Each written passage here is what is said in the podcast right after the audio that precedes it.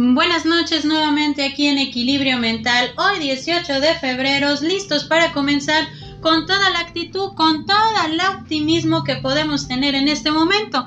Y si no nos sentimos tan optimistas o no nos sentimos del todo bien, es momento de entender que muchas veces podemos estar pasando por situaciones o momentos en los cuales de alguna forma nos llevan a tener preocupaciones o tener ese aplaneamiento de nuestra emoción.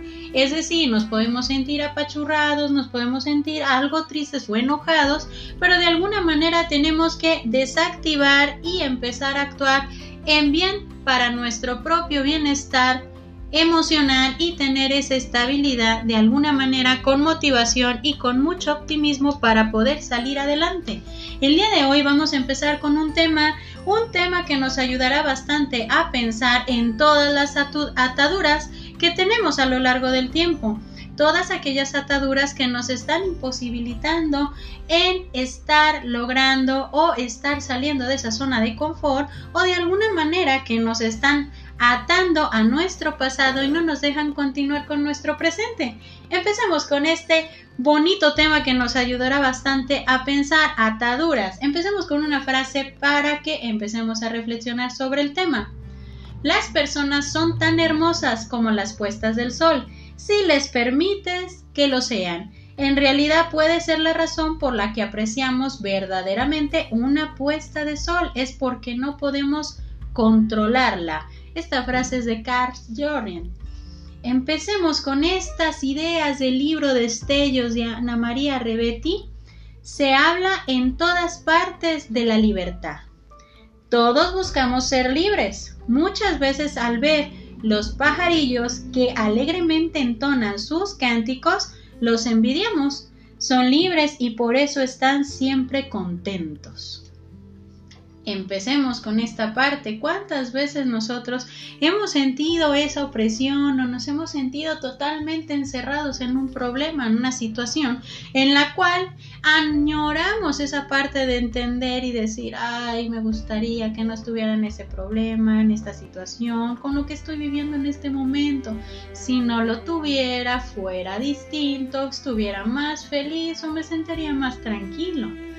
Entonces, a lo largo de la vida tenemos varias ataduras que nos impiden ser quienes somos en verdad.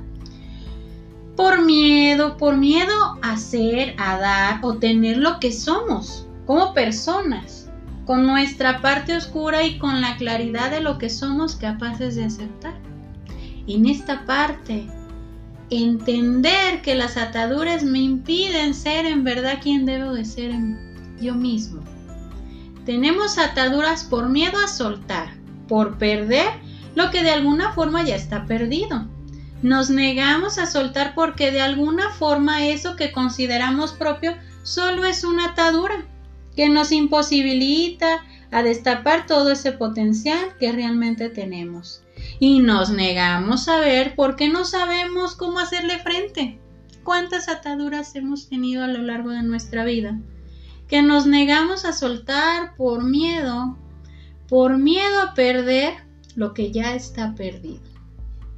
¿Nos suena vagamente familiar?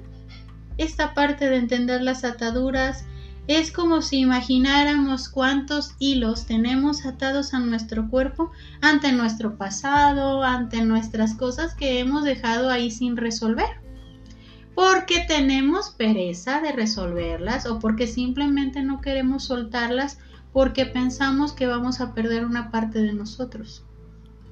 Cuando entendemos la parte de esas ataduras, hay que empezar a reflexionar sobre la parte de soltar. Tenemos ataduras al depender de la capacidad. Tenemos ataduras que crean la creencia de que alguien puede, se puede ir o que podemos perderla. Porque sentimos que se va de nuestra vida algo de nosotros con esa persona. Tenemos ataduras con el hecho de no concebir la idea de perder un trabajo que no, que no nos gusta, que no nos gusta de verdad, pero nos quejamos y no queremos idear el hecho de perderlo. Tenemos ataduras con el hecho de pensar que alguien puede hacer cosas de mejor manera o de forma distinta que nosotros. Y nos negamos la posibilidad también de crecer en ese sentido. ¿Cuántas veces nos hemos negado la idea de soltar a una persona? Porque pensamos que si esa persona se va, pues se va a ir esa parte de nuestra vida con esa persona. Por miedo, por miedo a no volver a sentirnos amados, aceptados o de alguna manera tener esa parte que tenemos o creemos tener dentro de una relación. El hecho de la atadura, de decir estoy en un trabajo que no me gusta, pero si lo llego a perder o si ya lo perdí, siento que no voy a poder coincidir mi vida sin ese trabajo, sin mis compañeros, sin la rutina, sin el pago, sin todo esto. Pero nos estamos negando la posibilidad de que nosotros podemos seguir creciendo. Podemos conocer a más personas, podemos estar en otro trabajo, a lo mejor que nos va a ayudar a crecer aún más. Que vamos a tener a lo mejor distintos compañeros añorando y claro, extrañando a los anteriores. Pero de alguna manera es una etapa para soltar y adaptarnos a esa nueva etapa. Es entender que de mí depende esa capacidad inclusive de adaptación al soltar esa atadura. Entendamos esta parte, las ataduras nos incapacitan y nos alejan de la realidad. Y aquí hay un silencio. Vamos a adentrarnos a un cuento que nos va a ayudar mucho a entender la parte de la atadura, la creencia y el miedo, el temido enemigo. Había una vez, en un reino muy muy lejano y perdido, un rey al que le gustaba sentirse poderoso. Su deseo de poder no se satisfacía solo por tenerlo. Él necesitaba más, que todos lo admiraran por ser poderoso, así como la madrastra de Blancanieves. No le alcanzaba a verse bella, también necesitaba mirarse en un espejo que le dijera lo poderoso que era. Él no tenía espejos mágicos, pero contaba con un montón de cortesanos y sirvientes a su alrededor a quienes preguntarle si él. Él era el más poderoso del reino. Invariablemente todos decían lo mismo, Alteza, eres muy poderoso, pero tú sabes que el mago tiene un poder que nadie posee. Él, él conoce el futuro, en aquel tiempo, alquimistas, filósofos y pensadores religiosos y místicos eran llamadas genéricamente magos. El rey estaba muy celoso del mago, del reino, pues aquel no solo tenía fama de ser un hombre muy bueno y generoso, sino que además el pueblo entero lo amaba, lo admiraba y festejaba que él existiera y viviera allí.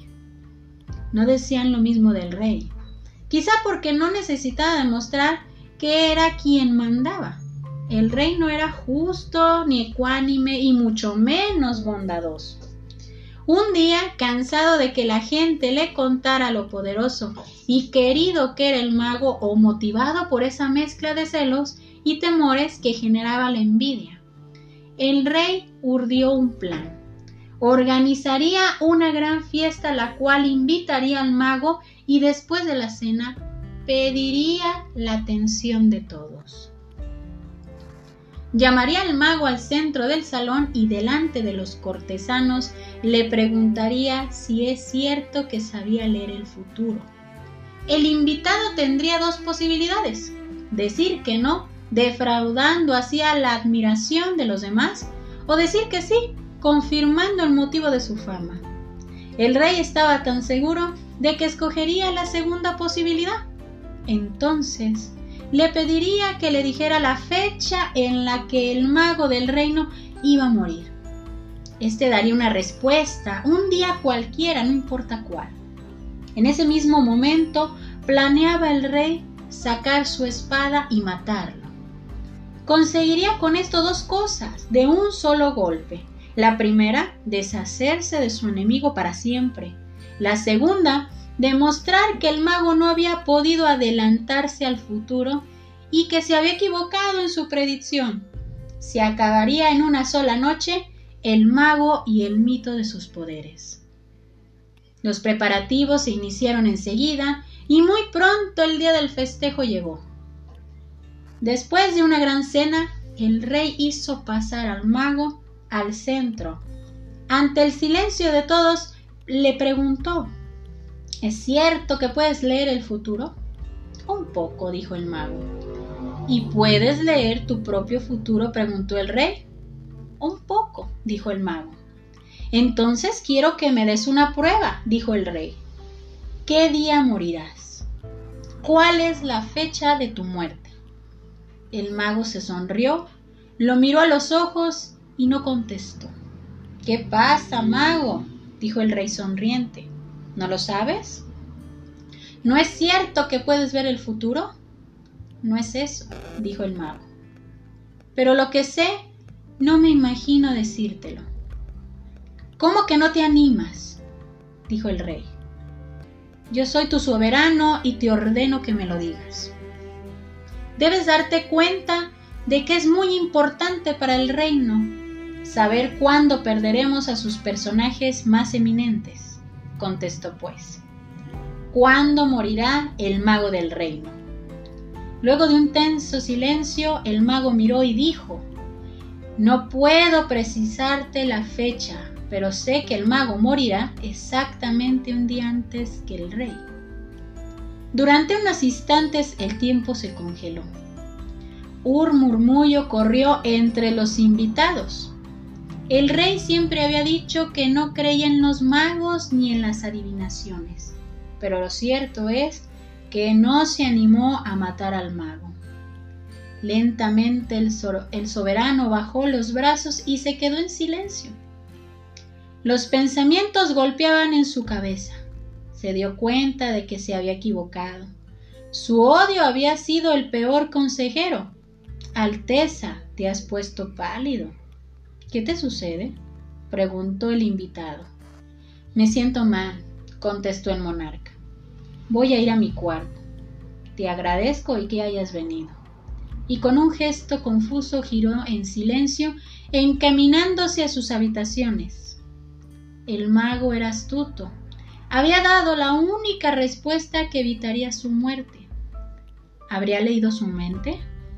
La predicción no podía ser cierta, pero ¿y si lo fuera? Estaba aturdido y se le ocurrió que sería trágico que le pasara algo al mago camino a su casa. El rey volvió sus pasos y dijo en voz alta Mago, Eres famoso en el reino por tu sabiduría y te ruego que pases esta noche en el palacio, pues debo consultarte por la mañana sobre algunas decisiones reales. Majestad, será un gran honor, dijo el invitado con una reverencia. El rey dio órdenes a sus guardias personales para acompañar al mago hasta las habitaciones de huésped en el palacio para que custodiaran su puerta asegurándose de que nada le pasara. Esa noche el soberano no pudo conciliar el sueño. Estuvo muy inquieto pensando qué pasaría si el mago le hubiera caído mala comida, o si hubiera hecho daño accidentalmente durante la noche, o si simplemente le hubiera llegado su hora.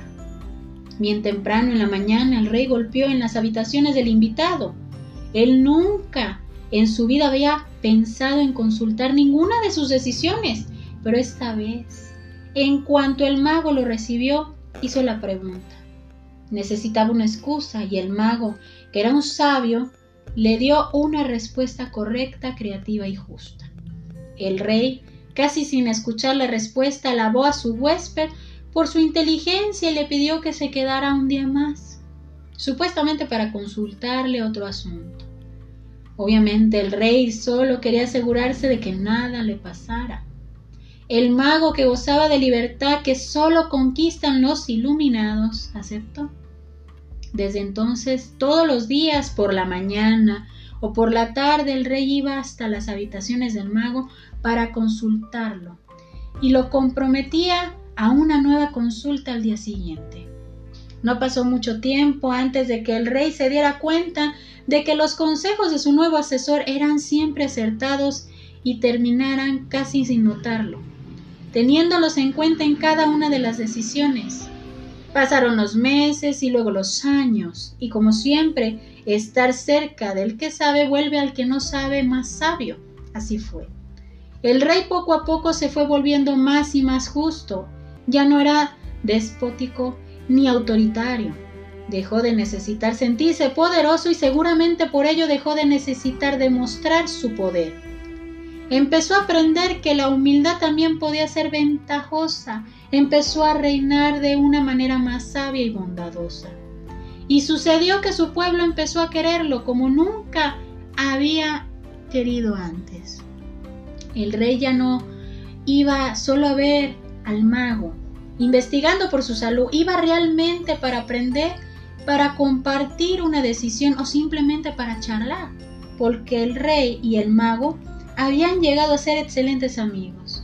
Un día más de cuatro años de aquella cena, sin motivo el rey recordó Recordó aquel plan, aquel plan que alguna vez urdió para matar a este entonces su más odiado, odiado enemigo, y se dio cuenta que no podía seguir manteniendo ese secreto sin sentirse un hipócrita.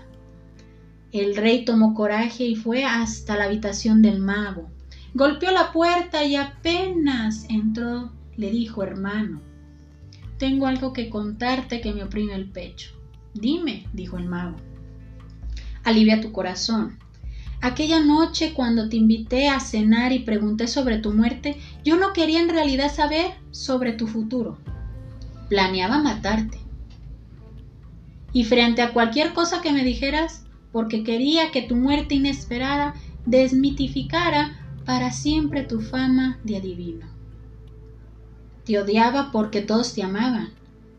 Estoy tan avergonzado de aquella noche no me animé a matarte y ahora somos amigos, más que amigo hermanos. Me aterra pensar lo que hubiera perdido si lo hubiera hecho. Hoy he sentido que no puedo seguir ocultándote mi infamia. Necesitaré decirte todo esto para que tú me perdones o me desprecies, pero sin ocultamientos. El mago lo miró y le dijo, Has tardado mucho tiempo en poderme decir pero de todas maneras me alegra, me alegra que lo hayas hecho, porque esto es lo único que me permite decirte que ya lo sabía.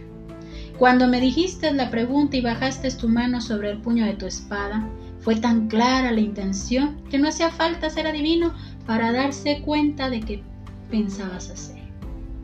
El mago sonrió, puso su mano en el hombro del rey. Como justo pago de tu sinceridad debo decirte que yo también te mentí. Te confieso hoy que inventé esa absurda historia de mi muerte antes de la tuya para darte una lección. Una lección que recién hoy estás en condiciones de aprender, quizá la más importante, cosa que yo te haya enseñado nunca. Vamos por el mundo odiando y rechazando aspectos de los otros, hasta de nosotros mismos, que creemos despreciables, amenazantes o inútiles. Y sin embargo, si nos damos tiempo, terminaremos dándonos cuenta de lo mucho que nos costaría vivir sin aquellas cosas que en un momento rechazamos. Tu muerte, querido amigo, llegará justo, justo el día de tu muerte, ni un minuto antes. Es importante que sepas que yo ya estoy viejo y que mi día seguramente se acerca. No hay ninguna razón para pensar que tu partida debe estar atada a la mía. Son nuestras vidas las que nos han ligado, no nuestras muertes. El rey y el mago se abrazaron y festejaron brindando por la confianza de cada uno. Sentía esta relación que había sabido construir juntos. Cuenta la leyenda que misteriosamente esa misma noche el mago murió durante el sueño. El rey se sentó al ver la noticia al día siguiente. Se sintió desolado, no estaba angustiado por la idea de su propia muerte. Había aprendido del mago a despegarse hasta de su permanencia en el mundo. Estaba triste simplemente por la muerte de su amigo.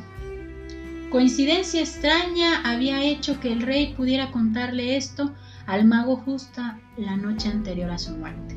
Tal vez, tal vez de alguna manera desconocida el mago había hecho que pudiera decirle esto para quitarle su fantasía de morir un día después. Un último acto de amor para librarlo de los temores de otros tiempos. Cuentan que el rey se levantó, que con sus propias manos cavó en el jardín bajo su ventana una tumba para su amigo el mago. Enterró allí su cuerpo y el resto del día se quedó al lado del montículo de tierra llorando como se llora ante la pérdida de los seres queridos. Y recién entra la noche, el rey volvió a su habitación. Cuenta la leyenda que esa misma noche, 24 horas después de la muerte del mago, el rey murió en su lecho mientras dormía. Quizá de casualidad, quizá de dolor, quizá para confiar la última enseñanza del maestro. Este cuento nos ayuda bastante a pensar, bastante a reflexionar, que solamente voy a despedirme con un par de frases para entender este tema de las ataduras. Nunca debemos prometer algo, ya que son ataduras aterradoras. Cuando alguien no se siente amarrado, es más libre y se siente mejor. Mario Benedetti. Debemos aprender a no estar atados del alma para tener una mayor capacidad de amor. El desapego es la capacidad de hacernos nada para llegar a ser personas enteras. Claudio Naranjo. Solo cuando la mente está libre de ideas y creencias puede actuar correctamente. Yo soy Evangelina Ábalos, esto es Equilibrio Mental y esta noche los dejo para reflexionar. Que tengan bonita noche para todos.